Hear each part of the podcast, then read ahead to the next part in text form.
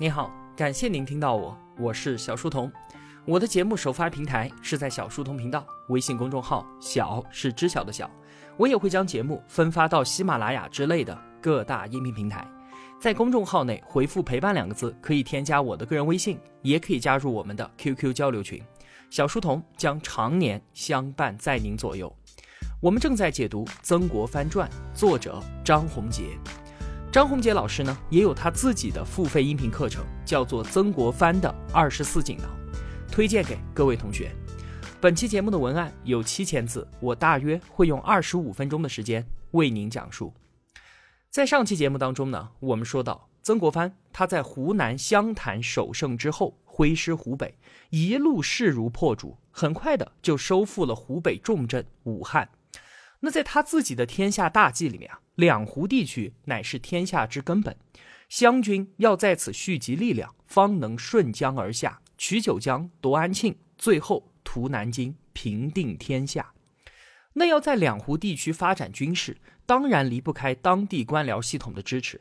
但是曾国藩在地方上是没有实权的，因此呢，调度不灵，遭遇多方掣肘。所以啊，湖南巡抚这一个职位对于曾国藩来说非常非常的重要。咸丰皇帝当然是清楚的知道这一点的，但是他却认为曾国藩这个人啊，确实是有真本事，以侍郎在即，振臂一呼就能够集兵数万，所向披靡。那如果他日后反戈朝廷，谁人可挡啊？那就算他不造反。若是一个汉人立下了再造王朝之功，平定了太平天国，那以后满洲八旗的威信何在呢？因此啊，咸丰皇帝刻意的打压曾国藩，就是不给他地方的行政权力。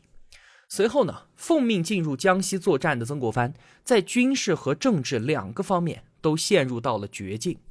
首先是在军事上，湘军水师在湖口全军覆没，曾国藩第二次投河自尽未遂。太平军重新夺回了长江航道之后，发起了战略性的反攻，很快就夺取了武昌。湖南大片地区再度糜烂，曾国藩一年多来的战果得而复失。翼王石达开率领太平军杀入江西，湘军接连败退，最后曾国藩是被围困在南昌城内，眼看就要城破人亡，万分危急的时候，石达开接到了命令，撤回南京，曾国藩这才绝境逢生。这是在军事上，那在政治上呢？长沙之辱再现，江西全省的官员都和曾国藩作对，处处给湘军下绊子、设障碍。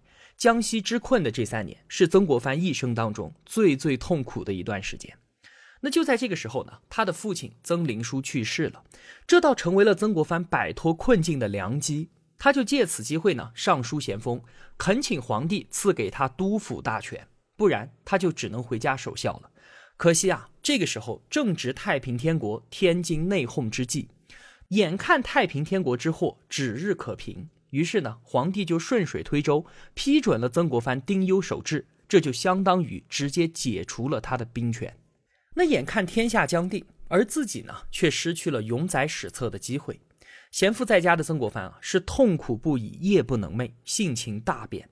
在极端的痛苦当中，他也开始不断的反思这十多年来为官带兵的种种情形。渐渐的，他恢复了平静。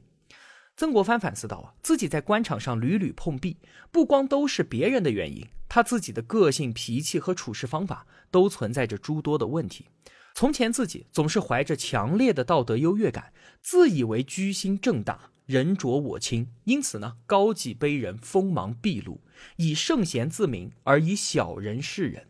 那设身处地，推己及人，那些被曾国藩冷眼相对的同僚，当然会以冷眼和辱骂回应他。曾国藩终于认识到啊，行事过于方刚者，看似刚强，实则羸弱。真正的强者是那些看上去软弱退让的人。正所谓大柔非柔，至刚则无刚。中国社会当中，那些曾国藩看不起的虚伪、麻木、圆滑与狡诈，是这片土地上生存的必须手段。只有必要的和光同尘、圆滑柔软、海纳百川、兼收并蓄，才能够调动各方力量为我所用。谪居在家的这两年，是曾国藩的大悔大悟之年，他的思维方式发生了重大改变。江西之困以及被解除兵权的巨大挫折，成就了他一生当中最大的一次中年变法。此后的曾国藩凤凰涅槃，浴火重生。上天啊，终究是没有亏待他。很快的，脱胎换骨的曾国藩将再次出山，驰骋天下。那要说曾国藩的第二次出山，我们必须要提到一个人。这个人呢，他也是晚清重臣，而且是湘军的头面人物，叫做胡林翼。曾胡二人后世并称，这两个人的事业啊是紧密的交织在一起的。曾国藩呢比他大一岁，两个人是湖南老乡，而且当年呢在翰林院里还是同事，所以呢可以说是有很深的渊源。但是这两个人在北京的时候关系其实挺疏远的。胡林翼出身官宦家庭，而曾国藩出身普通农家。所以两个人的生活方式截然不同，前者呢以风流著称，留恋风月场所，而曾国藩则立志成圣，日修月行。而且两个人的性格也是截然不同。胡林翼是少年天才，自幼伶俐乖巧，长得那也是一表人才。曾国藩呢资质平平，内向如缓。在曾国藩的眼中啊，胡林翼就是一个纨绔子弟；而在胡林翼看来，曾国藩就是一个土包子。所以两个人在京城的时候呢，只有一些礼节性的交往。但是后来在抗击太平军的征途当中，这两个人成为了非常默契的战友。胡林翼啊，也是经历过挫折之后有大悔大悟的转变。那因为科场案受到牵连，遭遇挫折，他反思自己早年间放浪形骸的生涯，再度复出之后，为人处事风格也发生了巨大改变。轻裘宝马、纵酒狂歌的纨绔子弟形象全然褪去，两个人京城一别，再次相见已经是十三年之后的一八五四年了。这个时候呢，曾国藩正在长沙练兵。胡林翼发现，早年那个拘谨的曾国藩已经成为了湘军大帅，性格在原来的沉稳踏实之外，还有更多的干练、坚毅和自信。曾国藩也发现啊，这个时候中年的胡林翼经历了很多的历练。原来那种比拟一切、浮动挥霍的一面已经被磨砺殆尽了。他们两个人的诚意之气和经世之识，让他们一拍即合，决定并肩携手挽回天命人心。曾国藩进军江西之后啊，就奏调胡林翼前来帮忙，于是他就成为了曾国藩的直属部下。那在围攻九江的几次战役当中，胡林翼是屡立战功。湘军在湖口受挫之后，武汉再度沦陷。这个时候的他已经在曾国藩的提携之下任职湖北安察使，所以呢，他就要求回去支援武汉。那眼下虽然江西的战事非常紧张，但是曾国藩还是慷慨的放胡林翼西上，并且给了他六千精兵，以助他功成名就。一八五五年的时候，原来的湖北巡抚因为城破自杀，朝廷就任命胡林翼为湖北巡抚，从此他就成为了封疆大吏。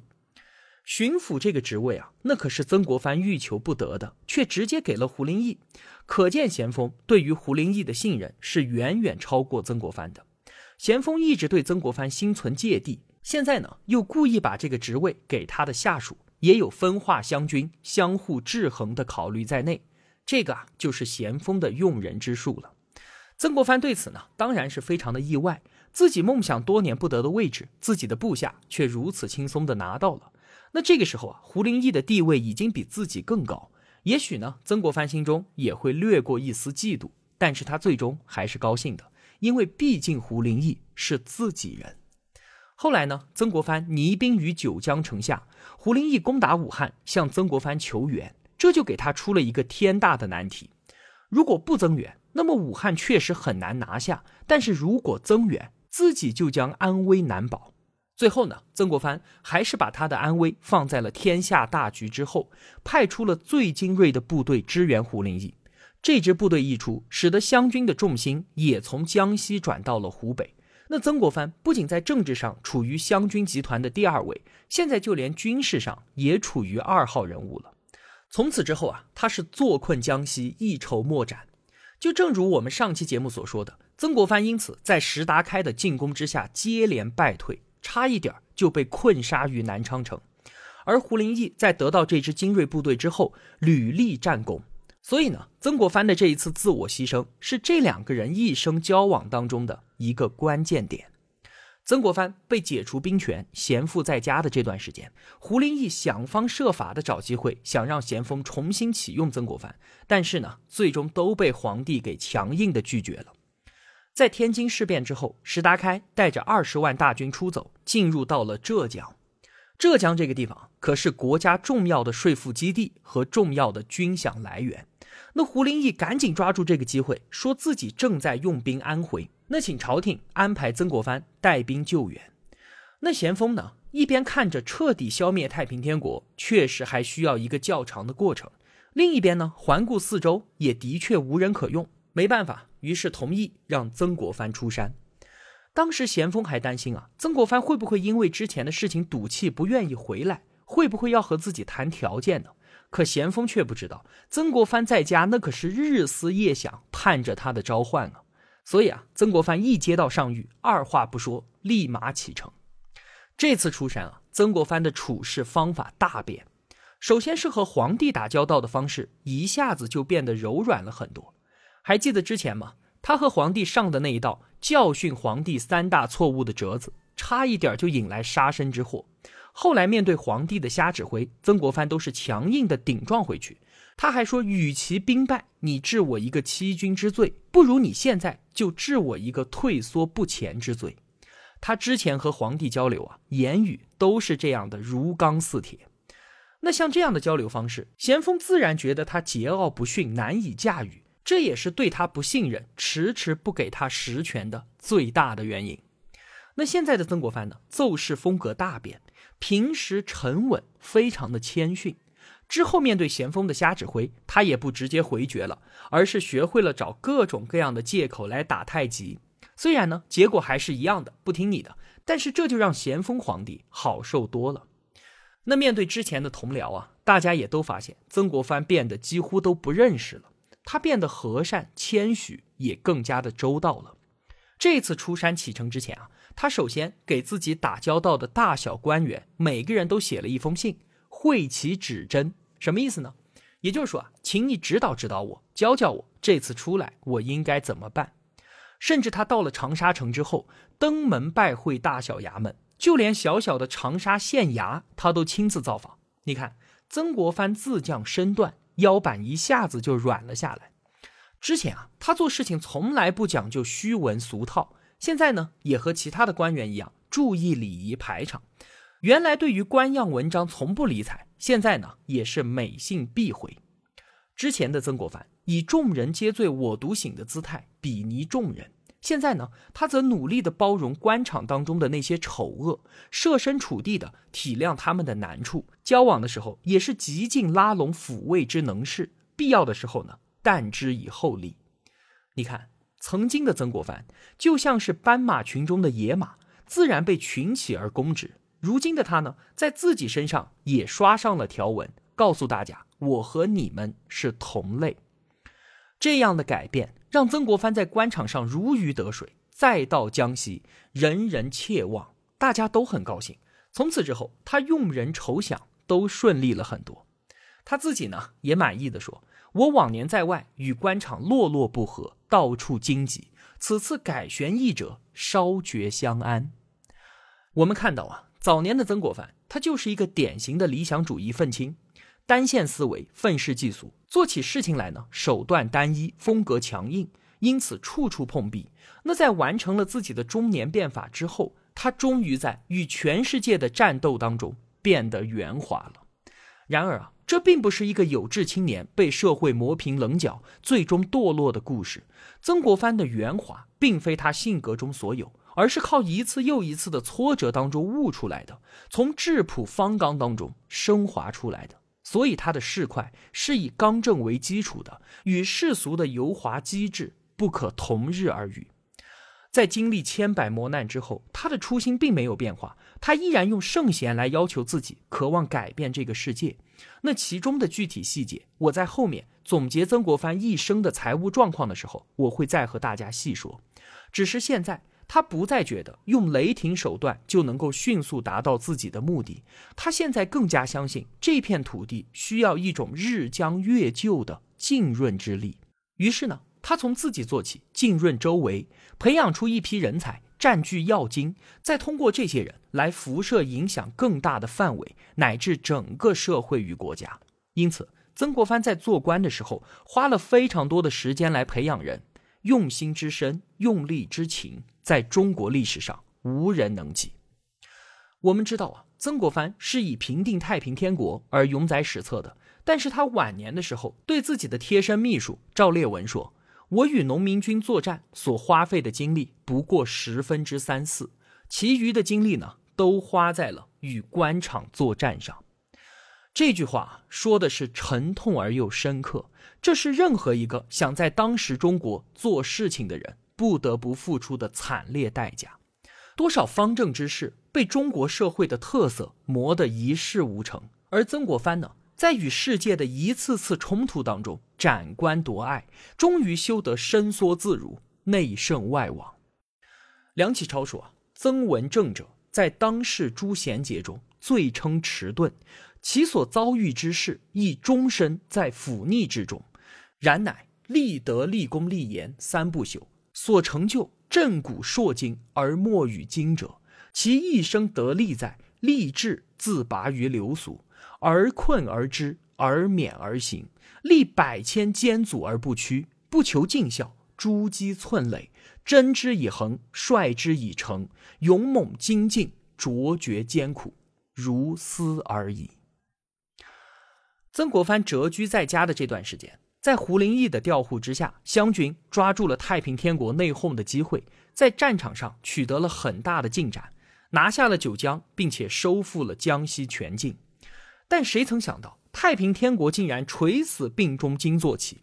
石达开出走之后，洪秀全启用了陈玉成和李秀成这一批青年将领。这两个人围魏救赵，进军安徽，解了南京之围，还把江北大营的清军给调动了出来，然后一骑回马枪，攻破了江北大营。陈李二人一战成名，太平军呢也是士气大振。当时啊，李旭斌是湘军最重要的将领。咸丰十天内下了七道圣旨，命他移师安徽，夺回泸州，也就是今天的合肥。结果呢，李旭斌孤军深入，在三河城被太平军围攻，六千最精锐的湘军部队全军覆没。李旭斌和曾国藩的弟弟曾国华都死于军中。曾国藩得知这个消息啊，嚎啕大哭。三河之败使得湘军实力大衰，和当年的湖口惨败相当。胡林翼闻讯更是吐血倒地。当时啊，他正在家中丁忧守孝，因此一败，不得不仓皇复出。在多方的努力之下，咸丰同意曾国藩和胡林翼合兵一处，共谋恢复安徽。那收复安徽的关键在于重镇安庆。当年啊，曾国藩的天下大计是战武汉、克九江、夺安庆，最后屠南京。现在呢，武昌和九江已经拿下了。下一个目标就是安庆。那要说湘军如何拿下安庆和后来的南京，就必须要说到曾国藩的作战原则。同学们都知道那六个字：结硬寨，打呆仗。之前我们说了湘军的组织原则和用人原则，而曾国藩的作战原则也非常体现他个人的性格特点。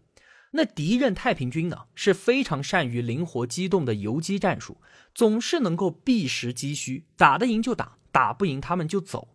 为了针对太平军这样灵活的游击战，曾国藩的战术方法就是这六字真言。他作战十余年，只知道结硬寨、打呆仗，从来就没有用过奇谋巧计。这种打仗风格看起来非常的笨。